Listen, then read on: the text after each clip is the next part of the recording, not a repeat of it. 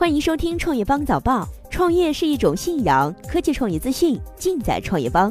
今天是二零一七年二月十八号，星期六，我们一起关注今天的重要讯息。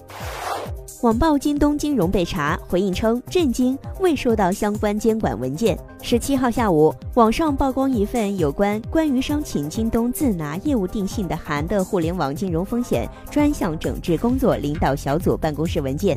文件将其纳入通过互联网开展资产管理及跨界充实金融业务风险专项整治中。对此，京东金融回应称，目前尚未收到相关监管文件，对于坊间流传出的该文件表示震惊。目前，京东金融已关闭了旗下白拿频道，原链接已自动跳转至理财频道。消息人士称，百度将收购一点资讯，双方回应不予评论。昨日有消息人士爆料，百度准备收购一点资讯，目前正在谈判阶段。收购后，百度将依托一点资讯发力内容和分发端。该知情人士说道：“对于此传闻，百度方面不予置评。一点资讯 CEO 李亚则回应表示，一点资讯将保持独立发展，对传闻不予评论。”三星掌门人被捕，二号人物崔志成或临危受命。据外媒报道，内幕人士及前高管称。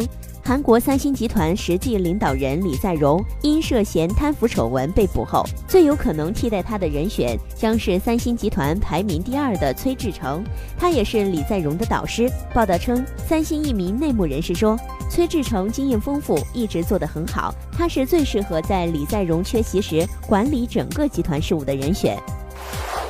润泰首度回应，阿里、腾讯和苏宁都在洽谈大润发。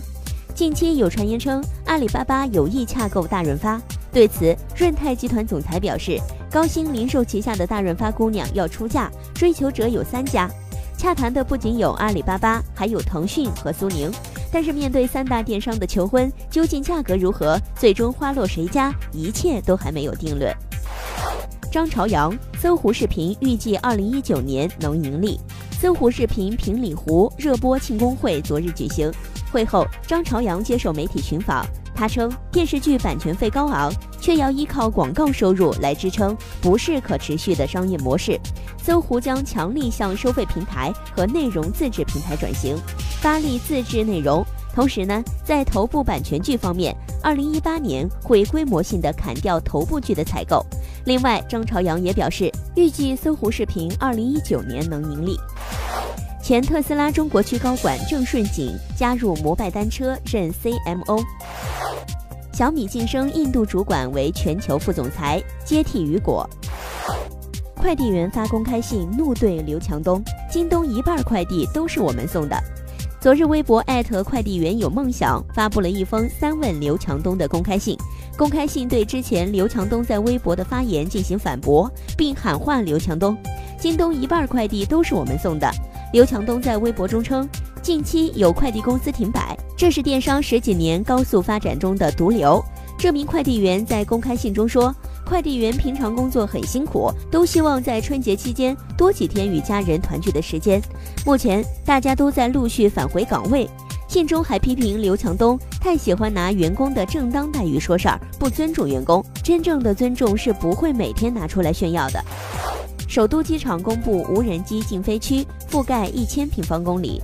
首都机场官方微信公布了机场净空保护区的示意图，提示无人机不能在净空区内飞行，影响民航运行安全。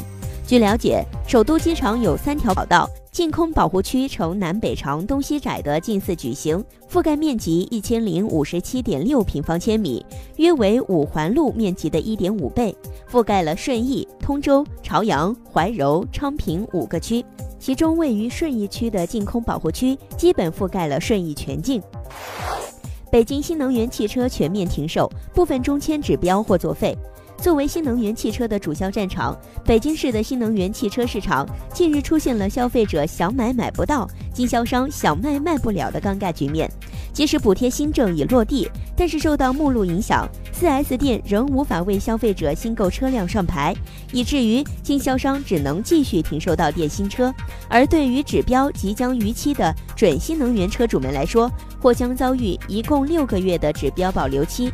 由于政策变动，或将三个月的时间无法选购车辆的指标作废尴尬。以上就是今天的重点资讯。创业是个技术活儿，我们有十八般武艺帮您迅速成长。